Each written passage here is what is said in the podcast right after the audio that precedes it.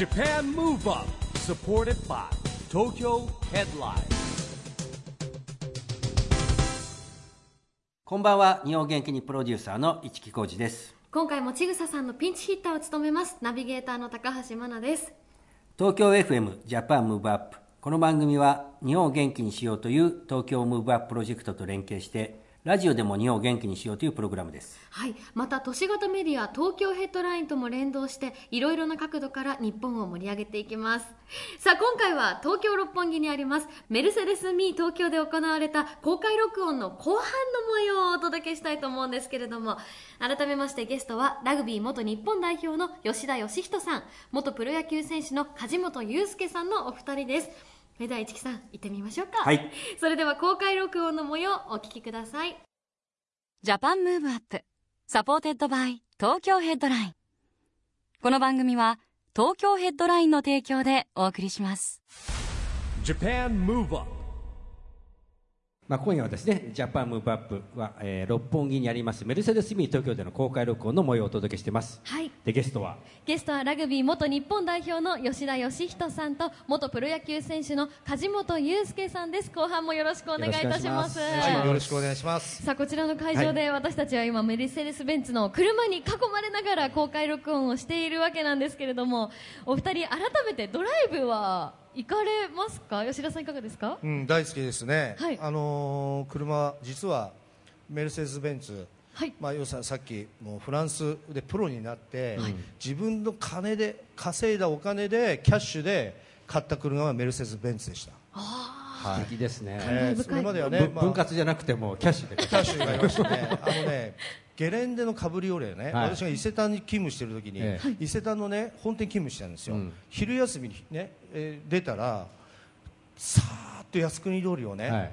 ベンツの、まあ、ゲレンデですね、それをねオープンカーにしてさっそうと走っていった車これを見て惚れちゃったんですよ。俺も絶対今度ね大成したら、ね、金を稼ぐようだったら自分であの車乗りたい、ええゲレンデのオープンカーって僕まだ見たことないんですけど、あカブリオレですね。カブリオレ。ええ。あのフォスリードアですけど、へうん、なかなかに車高が高くて、はい。あれをかガーッとねオープンカーにするとですね、まああんなオープンカーにして軽井沢あたり走ったら最高ですよ。あ、ずっとねそもそもゲレンデが超高級車ですからね。それのさらに上ってことですよね。はい。確かに。梶本さんはいかがですか？ドライブ行かないですね。なんかこうドライブに描くビジョンとかこういうドライブをしてみたいなっていう行のきたいですすありまかけどな,、はい。なんだかんだいつもい行かないままで終わっちゃいますね。あでもじゃあ吉田さんに聞けばこういろいろ教えてくれるかもし多れない。分いろいろ知ってると思う。ここにまた師弟関係が、あのね、ドライブ助手席に乗せる、はい。まあね、素敵な人をまだ見つけられてないから。そういうことですか。大事ですもんね。大事ですよ、うん。ねそうですね。ちょっと梶本さんが顔をあからめて。見つけたら行きたくなるんですか うん行きたくなると思うそうですよね。え車のこだわりなんかもちょっとお伺いしたいと思うんですけれども、まあ、メルセデス・ベンツに乗られているという吉田さんはいかがですか？あ車のこだわり？もうやっぱりあの密室空間、自分の空間ですよね。だから、もうでっかい自分の好きな曲聴きながら、はい。大きい声,、ね、声で歌うこともできるし、えーもちろんねあの、まあ、彼女だったり、まあ、妻とだったりね、はい。こうなかなか普段話できない話もね、はい。うん。案外こう目線を合わせないで話できたあー確かにね。自然に目線合わせなくて喋れますもんね。そうなんです。よ、前向いてますからね、まあ、そういうね、うん。大事なその空間であったり、はい。もちろんね、あの子供が後ろでね、うんこう楽しそうにの乗せてると、すごく家族っていいななんて思ったりしますしね。はい。ある意味車も一つのお部屋というか、まね。ね、空間ですよ、今、だからどんどんどんどん AI とか自動運転になるとね、もしかしたら移動する応接間になっちゃうんじゃないかあだからね、そうお父さんのねこのドライビングテクニックのね威厳がねいつ発揮できるんだっていうねあことがあると思うんですね。ええまあ安全という意味ではすごくいいと思うんですけど、はい。やっぱりその車ってまあちっちゃい時に、あの10円20円入れて、デパートの屋上で乗ったはい。ゴーカートと一緒なんですよ。ん。僕にとっては。はいええ。まあ、それをねしっかりとライセンス取って、ん。免許を取って交通ルールを、まな守ってね、走ることにやっぱりか楽しさがある。まあそういうことですよね。なる、ほど。えーまあ、スポーツにも通じるかもしれないんですけれども、ね。まあ、今日はですね実はあの会場に来ている、えーお客様方でですね、はい。えー試乗した方が、いらっしゃるということですね。そうなんですよね。えちょっとそんなインタビューもしてみたいと思うんですが、はい、ここメルセデス・ミー東京ではあの豊富なメルセデスの車種が気軽に試乗ができるということで、コンパクトカー SUV はもちろんハイパフォーマンスモデルのメルセデス AMG まで幅広いラインナップご用意しておりまして、実は先ほど市木さん、はい。私も試乗させていただいたんですよ。もう本当に快適でここのメルセデスのスタッフさんがとても丁寧にしていただいた、はい、解説をしていただきながらええ教えていただいたんですけれども、あの実は一緒に乗った方がは会場にいらっしゃるということなので、はい試乗ねしてみた方、はい。ちょっと教えていただいてもよろしいですか、あありがとうございます。ではちょっとインタビューさせてください、よろしくお願いします、あの先ほど E クラスセダンなどに乗っていただいたかと思うんですけれども、乗り心地はズバリいかがでしたか？あのー私今あの C クラス乗ってるんですけど、はい。その一つ上のなんて言いますかゆったり感。はい。なんか余裕な感じを味わえて素晴らしかったです。なるほど。ありがとうございます、そうなんですよね。こちらの電気で走る車ということでかなり静かなんですよ、ね、なので乗っている間も本当にこうエンジン音とか。そうですね、はい。ほとんどなんか、うん、ブルブルした感じがありませんでした。え。そうですよね、あとはこうどどんな感じかこうまあもともとベンツオーナーということなんでベンツのことを知り尽くしてると思うんですけれども、何かこうやっぱり違いはありました？あのーやっぱり大勢乗せても全然余裕な感じがあの2人でしたけどね、その時、えあの感じられました、ええ。なるほど。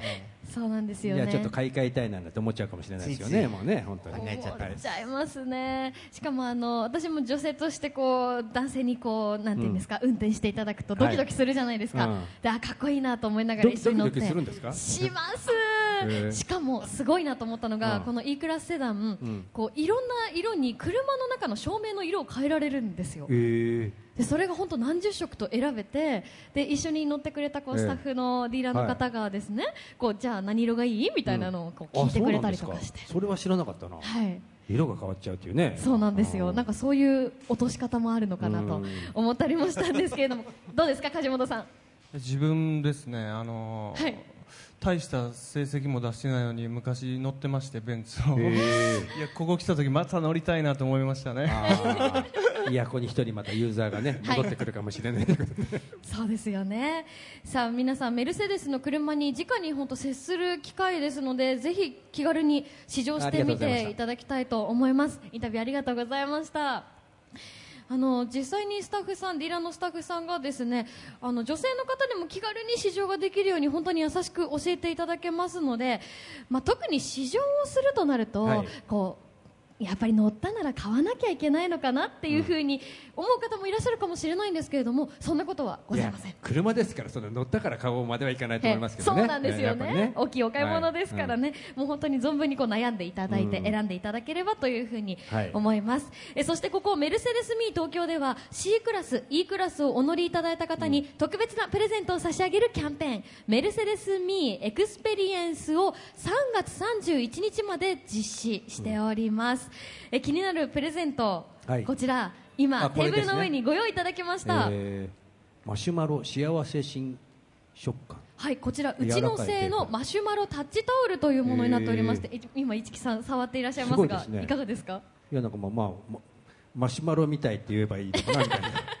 という名前ですね。まあそのまんまですけど。そうなんです。よ。そしてもうい一品がメルセデスオリジナル有田焼ペアカップ。ペアカップですよでマイクが入ってるね。有田焼。えいいですね。はい、参加方法はトライアルクルーズではい。C クラス、E クラスを体験していただきましてメルセデスミーツイッターアカウントがございます、はい。こちらをフォローしていただきますとキャンペーンツイートがございますので、そちらをリツイートお願いします。これでエントリー完了となります、そそんなに難しくないですそうですけどね。ぜひこの機会にご参加をお願いいたしますねえーとまあ、そしてですねここからはですねあのこれからの話あのこのですね今日はあのビヨンド2020って2020年以降をどうしていこうというですね活動をやってる中のですね一環でお二人来ていただいただいてるんですけども、まあ、今年はオリンピックイヤーじゃないですか。そうですねであといよいよ。ですねうん。いよいよでで、はい。意外と知られてないんですけどラグビーあるんですよ、そしそうですよね。てそのラグビーも7人制なんですよね。そうです。はいで吉田さんは7人制ラグビーのサムライセブンの監督うん。もややられておりましたんで、はい。これ7人制例えばね今多分一般の方はラグビーの7人制って何、って思うと思うんですけども、うん、そうですね、はい。まずね、えーグラウンドのサイズ一緒なんですね、はい。うん、で、えー15対15でやるのがワールドカップのラグビーである15人制、はい。で7対7でやるのがセブンスって言われてる7人制、えーじゃあかなりこう会場が広いけどあそうですね。自分が人数が。はい、はい。あのーワールドカップ見てね、えーこう認識されたと思うんですけど、はい。ディフェンスがねガーッとね横立ちで壁作っちゃうんですね。壁を突破していかなければはい。なかなかスコア入らない、えなのでものすごく肉弾戦というかね、うん。接触プレーも多いです、えうん。えーただセブンスの場合は、はい。横に広がってもスペースがあるんですよ。うん。グラウンドがスカスカになっちゃうね、はい。なのであ確かにね。あまり当たりにはいかない。に、みんなそこを逃げていく、なのでタックルはもちろんね、うん。あの胸から下にしかいけない、うん。行っちゃいけないっていうルールありますけどね、はい。ですからねあの衝撃がそこまで強くないです15人制のように。ね、から怪我が少ないスポーツ、あ子供たちにとってはものすごく、ーうん。うん親御さんたちがね、うん。あのまあ、ラグビーやらせたい。じゃあ最初、ねまあ、タグラグビーっていうのもあるんだけど、そこから7人制のラグビー移行してそして体がかどんどん、ね、大きくなって変わっていもっとタックル行きたい子は15人制をやらせてあげると、うん。そういう世界になっていくでしょうね。結構足の速さなんかも重要になってものすごいきますか重要です。10秒台で走る選手、まあ、今回15人制のね、はい。えー代表の選手たち松島幸太郎、はい。福岡元気トライゲッターね、はい。えー彼らは 100m10 秒台後半では走れると。えただなかなか前半までは走れないですよ、はい。ただセブンスの場合は世界のスーパースターたちはうん。10秒台前半で走る選手たちゴロゴロいる、そうなんですうん。ね陸上からもうてあの 100m の、ね、スペシャリストたちが転向してきて、えーもうアメリカなんかは今もう優勝候補の一カ国ですからね。ラグビーの全然もうね不毛の国だったんですよ、うん。ええだけどオリンピック種目に認定されてから、アメリカでもやっぱりオリンピック出たい。うん。人間たち特にスプリンターたちは、うん。ね、アメリカで優勝したって、うん。100m ね9秒台走らないと、ん。アメリカの代表になれないから、そういうことですよね。うん。国際標準記録10秒2くらいなんですけどね。それ突破したってなれない。さあそ彼らはセブンス俺らの出番が来たぞって、うん。俺だ俺がスピード持ってんだからということで競技転向したやつが、なんと今セブンスのスーパースターですよ。世界中の。あオールブラックスも捕まえられないですこのボール。人間がボール持ったら、まあそういう意味では日本も今ねどどんどん短距離が強くなってねそうですね。あのもう10秒切るような時代になってき,、うん。たじゃないですか、で逆に言うと日本も10秒台で走る陸上選手はまあそれなりにいますいっよねぱいこれ4年前のデータなんですけどね、はい。あの日本陸連さんがね、出したデータを調べて実はね 100m10 秒01から10秒99まで走る選手が1000人くらいいるんですよ、陸上界。1000に、人もいるんですか？えーただ、どうしても国際標準記録をね、はい。やっぱり10秒2を切れる人間っていうのは、うん。本当数人しかいない。うん。えーだからね、やっぱりそういった選手たちが、まあ、学生時代はね、うん。陸上を集中してやれる環境あるんだけど、社会人になってね、なかなかそれを専門でやらせてもらえない、契約でしてもらえない、陸上の世界で契約してもらえる選手たちは、駅伝だとか、うんあのね、長距離の選手たち、確かにね、あー。まあ露出もねテレビとかもよく映りますからねそうなんですまたね。ね、だからここえ志半ばでね、ん。もう10秒3までいった、さあ、あと0コンマ1、これが厳しいんですよ。ーまあ確かにね。うんなかなかやっぱりだから、ねえーそういった選手たちをね、はい。はい。ちょっと声かけて、はい。えーやらないかと一緒にオリンピック目指さないかって。なるほど。いうことで声もかけさせてもらいました、なるほど、まあそんな中、その一人がですね、そうですよね。こちらに来た梶本さんなんですけども、はい。梶本さんはそもそもプロ野球選手からね、はい。なぜ7人制ラグビーをやろうと思ったんですか？そうですね、あのートライアウトあるじゃないですか、はい。ええ。戦力外になった選手が集まる、そこでトライアウトが終わってシャワー浴びて帰ろうとしたら、うん吉田さんが目の前にいて記者の人らがすっごい数がいて、はいはい。はい。もうパシャパシャパシャって今まで取られたことないぐらい取られて、はい。えーみたいな。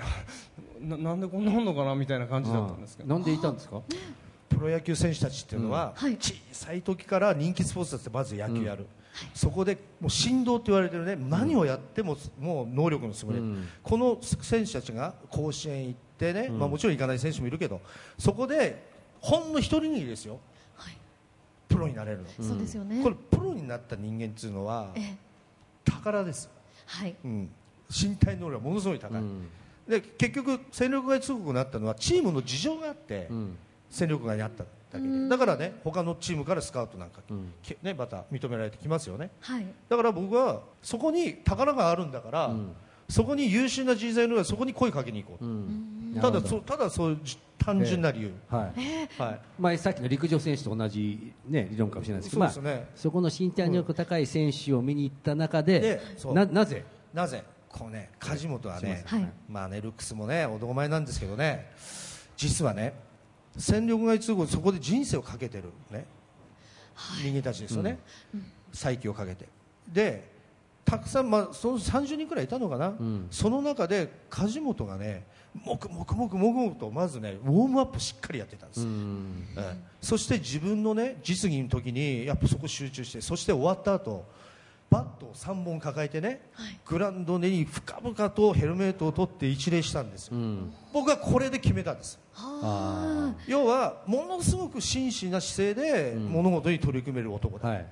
でそういう人間じゃないと、うん。結局ねいくらオリンピックを目指したって、はい。でもう修羅場はくぐれないし、んたくさんの人には応援してもらえないです、うん。オリンピアンたちの存在っていうのは結局みんなから愛されるから、ん。みんなから本当に頑張ってくれって言われるからそれを力にして活躍する、うん。うん。やっぱりそういう人材であるべきだと思ってるんでね、でまあ、その梶本さんをそういう目でですね、はい。えー見てでなシャワー室まで行ったんですか？シャシャワー出てきたところでシャワー浴びでてロッカーで着替えてでさあ帰ろうってと時ですね。思ったら いきなりこもうめう吉田さんとともにあのメディアの人がいたということですね。まあね、思わずねあの皆さんにそう通知をねあのチラシを渡したいなと思ったんだけど、なぜか梶本を目の前にした時には自分の名刺を渡してね 自分の携帯番号を教えざるを得なかったというか、はい。ええもう本当にそれだけ魅力を感じた男なるほど、うん。で梶本さんそれを受け取って、はい。その後はどういうリアクションをされたんですか？いや自分はまあ野球をまあやりたかったんでまだ、うんその時も。それでまだ練習をしてましたね、はい。でその時に誰からやったかな？なんか連絡を取りたいっていうことはい。をえ伝えられ、うん。それで電話が来たって感じですかね、ーなるほど、面白い話なんですよ、あのね。はい。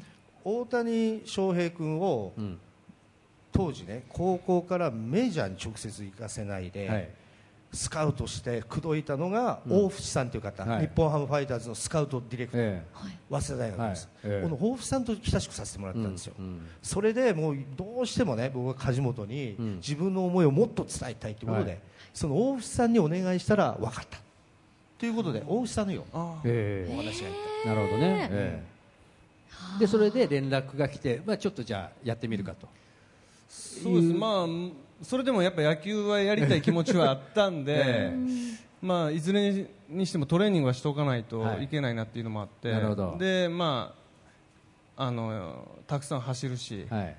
い、い練習できるんじゃないとかっていういうことで行ったわけですね。なるほど。もうちょっと吉田さんとの思いとすれ違いが あいや、まあ、ったようですね。そそれもありますしあのちょっと興味はあったんで、はい。ラグビーに、えーはい、それ行ってみようと思います、トレーニングをされてですね、えーそういたということで。で、まあ、でもあれでしょ？あの2か月間トレーニングして。でそうですね。あのどちらに旅立たれたんでアメリカのアメリカの方に。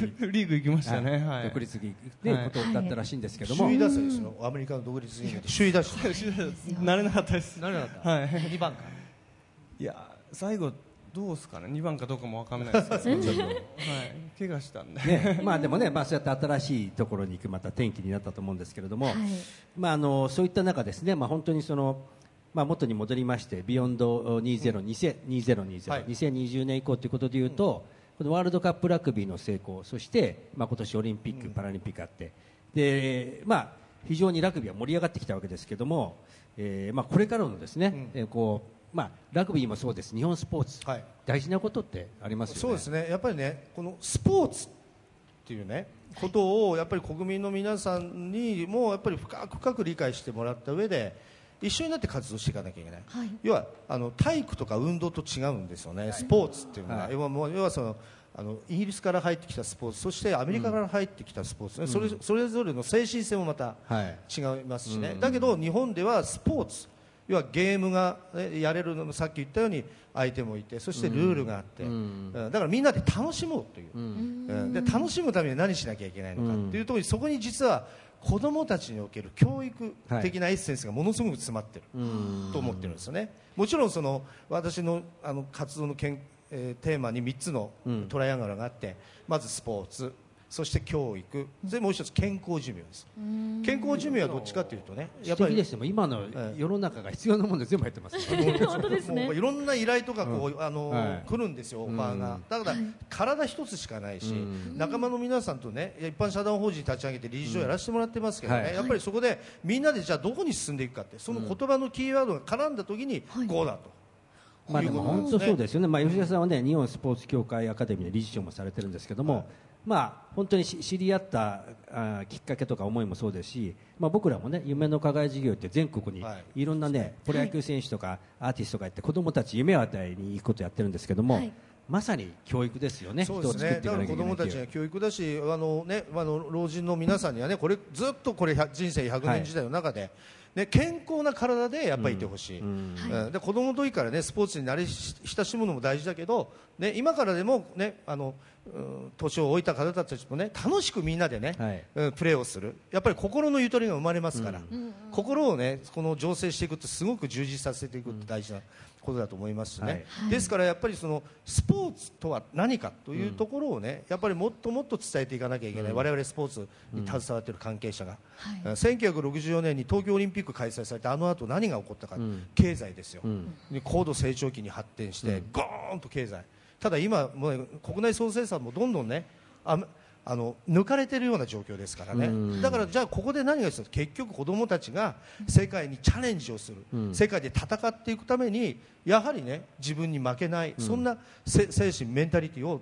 つけるのも大事、なのでそこにスポーツのもたらす影響っていうのがものすごくあると思います。スポーツ。ちなみに、あのー梶本さんはこの春ジムをオープンする予定だということなんですけれども。そうですね。今日もあの午前中打ち合わせしてたんですけど、はい。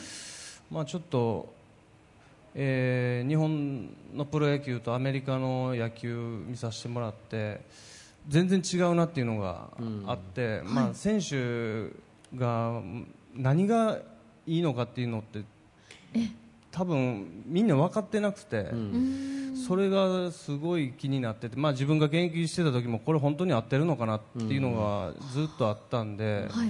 まあ、選手元選手からの目線で何かできればいいなっていうのがあってちょっとこういうことをやっていこうっていうのが、このジムっていうのはじゃあそのいわゆるいろんな身体能力を高めるようなトレトレーニングカリキュラムをやる、まあその人に合ったええトレーニングって感じですね、はい、先ほどの健康寿命ではないですけれどもね、はい。本当に今ジム流行ってますしね、い、ろんな方が挑戦してるイメージでもあります、パーソナルトレーニング。うんそうですねってことですね、そうですね。広がりがこれからありそう。だからその僕はやっぱり欧米から学ぶべきだと思ってですね、スポーツっていうものをどうやって皆さんね、慣れ親しんできた子どもたちはそういった教育的な要素もあるしそれからねあのまあ社交という場もあるでしょう、ですからやっぱりその子どもたちにおいても身体能力まあゴールデンエイジの世代この世代にやっぱりいろんな運動動作をさせた方がいい、はい。で僕の筑波の大学院行った時の修士論文のテーマだったんですよね、えーだからあの発育発達学でね、医学的な観点から3つの柱がある、骨、筋肉そしてもう一つは神経系なんですね。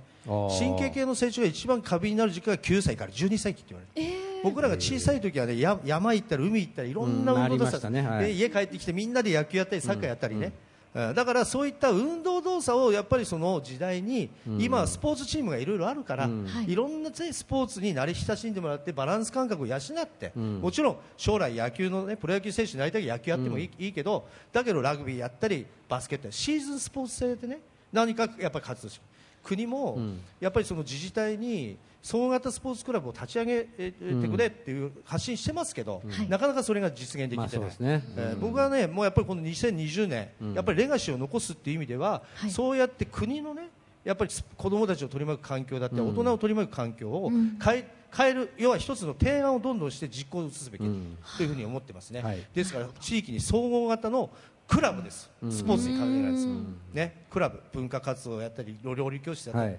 おお母さんたちがね、えーおおじいちゃんたちが囲碁やったりそんなんでいいですよ、ね、新しいコミュニティ作りっていうねそうですことになるとね思いますけども。大切になってきますが、さあここで今度は梶本さんの日本を元気にするリクエストをお願いしたいと思うんですけれどもこちら選曲理由など教えていただけますか？選曲理由ですよ、はい。歌詞良くないですか？いいですよね。ね曲曲は。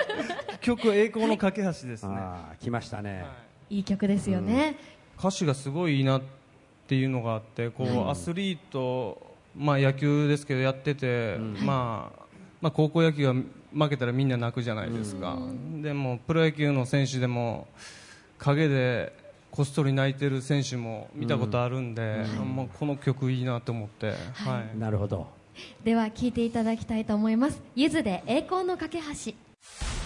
Japan Move Up. お送りしたのは梶本さんの日本を元気にするリクエストゆずで栄光の架け橋でした、はい。あのこの番組はですね、はい。えー日本を元気にしていくために私はこんなことしますとアクション宣言をゲストの皆さんにいただいてるんですけども、はい。今日はぜひあのお二人のですねアクション宣言をお願いしたいんですが、はい、じゃあ、えーどうしましょう？どちらからいきますか？まず梶本さんから。はい、梶本祐介は、えー日本を元気にしていくために本物を勉強し続けます、本物？なるほど。その本物とは？まあ、今トレーニングとかあの野球関係を教えてるんですけど、その人に本当は合ってないんじゃないかなっていうのはやっぱりあるんで、人それぞれ絶対トレーニングの仕方も、野球の技術の教え方も違うんで、まあ、その人に合ったことがいいわけで、まあ、そういうのをしっかり勉強しながら教えていきたいなと。もうここにもね本物のねやっぱり師匠がいますからね、はい、ぜひ参考にしていただければと、まあ、僕は言ってはいけないのかもしれませんが、じゃあぜひ吉田さん、はい、お願いします、えー私ですね。吉田義人は日本を元気にしていくために熱源を絶やさずに実行と行動していきます。おなるほど。常に暑さを持続していくということですね。そうですね、まあ、暑さをこの、まあ、いろんなイメージがあり今、ね、いろんな思いがある。それをなやっぱり仲間のに、はい。皆さんとね、やっぱりこう実行していけるかどうかですよ、行動していけるかどうか、行動したものに女神は微笑んでくれるん。ですよ、必ず、はい。うん、なるほど行動しどんどん行動に移していくことって大切大ですかね？事ですね。やっぱりそこに躊躇するんではなくてね、はい。うん。前に進みながらね、みんなでまたさらに大きな力になっていく。全これはもですよ、はい。そうです全身ね、スポーツもまあ日常生活においても綴るところでありますよね、そう。だからねたまにはねちょっとね、はい。こうあれですよ。前ばっかり行くとね。え？まあ、疲れちゃいますから疲れねそういう時はねそういう時はねちょっとね逃げ場を作っておいた方がいいですよ。うん皆さんもね、はい。あの僕の場合はね前は目標だけ後ろじゃない。ちょっと後ろ下がります。前を見見ながら後ろ下がって、うん。そしてちょっとパワーをねこう蓄えて一気にいくっていう、あ助走をつけるようなイメージですかね まあ走り続けると疲れちゃうんですね。そうそう。ですね、はい。休憩も大事、はいというわけで。大事なことですね。いや楽しい時間あっという間なんですけれども改めまして吉田義人さんそして梶本裕介さんを招いてのメルセデス・ミー東京での公開録音そろそろ終わりに近づいてきました。え最後にお二人に一言ずついただきたいと思うんですけれどもではまず梶本さんお願いできますか？そうですね、えー今年はオリンピック・パラリンピックがあって、まあ、その後も、まあ、スポーツ界が盛り上がるために、まあ、アスリートだけじゃなく、えー一般の方々もその後ランニングしたりトレーニングしたり体を動かすことをしてほしいなと思います、はい。ありがとうございました。ありがとうございました。では吉田さんもお願いしはい、ます、そうですね。ラグビーワールドカップでね、たくさんのねラグビーファミリーが本当に日本のね皆さんのおもてなしにね感激して帰っていってくれました。ね、いよいよね今年はあーオリパラが、うんやってきますんでね、はい。世界のオリンピックファミリーをね、ぜひねみんなでおもてなしして本当にね日本でねオリンピックやってよかったねって。東京でオリンピックやってよかったねって言ってもらえるようにね、うん、あのしっかりとね我々も準備していきたいなとい。うふうに思ってます。ありがとうございます。一木さんとねまたこれからもね一緒になって活動していきたいなと。次世代をね人材育成もしてしかなきゃいけませんのでね。そうですね。はい、ありがとうございます。改めましてゲストはラグビー元日本代表の吉田義人さん元プロ野球選手の梶本裕介さんでした。大きな拍手でお送りください、はい、ありがとうございました。ありがとうございました。Japan Move Up ここで毎月第2月曜日発行のエンタメフリーペーパー東京ヘッドラインからのお知らせです東京ヘッドラインでは様々な読者プレゼントが充実しています公開前の映画先行試写会招待やイベントの無料招待券、アーティストの非売品グッズなどなど豊富なプレゼントをご用意しています。またこの番組の公開収録イベントの観覧応募も不定期で実施しています。あなたがどうしても欲しくなるプレゼントがあるかもしれませんよ。詳しくは東京ヘッドライン紙面やウェブサイトをご覧ください。Japan Move Up. というわけで先週と今週とですね、えーメルセデス・ミー東京で行われた公開録音の模様をお届けしました。はい。どうでした？いやーかなり興味深い話をたくさん聞かせていただけたなというふうに思うんですけど吉田さんはメルセデス・ベンツに実際に乗っているということで。いや素敵なねちゃんともう目標を持って自分で稼いでね、買うっていうですね、目標を持たれた。しかも最高級車に近いですよあの吉田さんですよね。あの羨ましい、自分で稼いで買ったというですね、はい。もうベンツのゲレンデのオープンカーでしたっけ、うん。すごいですよね、まあ、それからすごくね興味深かったのは7人制ラグビー、はい。足が速い人がやっぱり重要ってことでね、はい。で日本人でも10秒台で走れる人が1000人近くいたってこれ僕びっくりしちゃって。ですよね。で確かにね陸上で活躍できるのって本当10人とかいないぐらいだから、はい残りの990人のラグビー選手のねやっぱりこう卵みたいなもんじゃないですか。そうですね。いや本当ね7人制ラグビー今年のオリンピック・パラリンピックの中での7人制ラグビーに注目したいですね、うん。そしてメルセデス・ミー東京ではキャンペーンメルセデス・エクスペリエンスを実施中です。ぜひメルセデス・ミー東京のホームページをチェックしてみてください。ということで Japan Move Up そろそろお別れのお時間です。次回も元気のヒントをたくさん見つけていきたいと思います。はい。さあオリンピック・パラリンピック開催までいよいよラストスパートです。これからもますます日本を元気にしていきましょうジャパンムーブアップお相手は市木浩二と高橋真奈でした。それではまた来週。 Japan Move Up supported by 東京ヘッドライン。この番組は東京ヘッドラインの提供でお送りしました。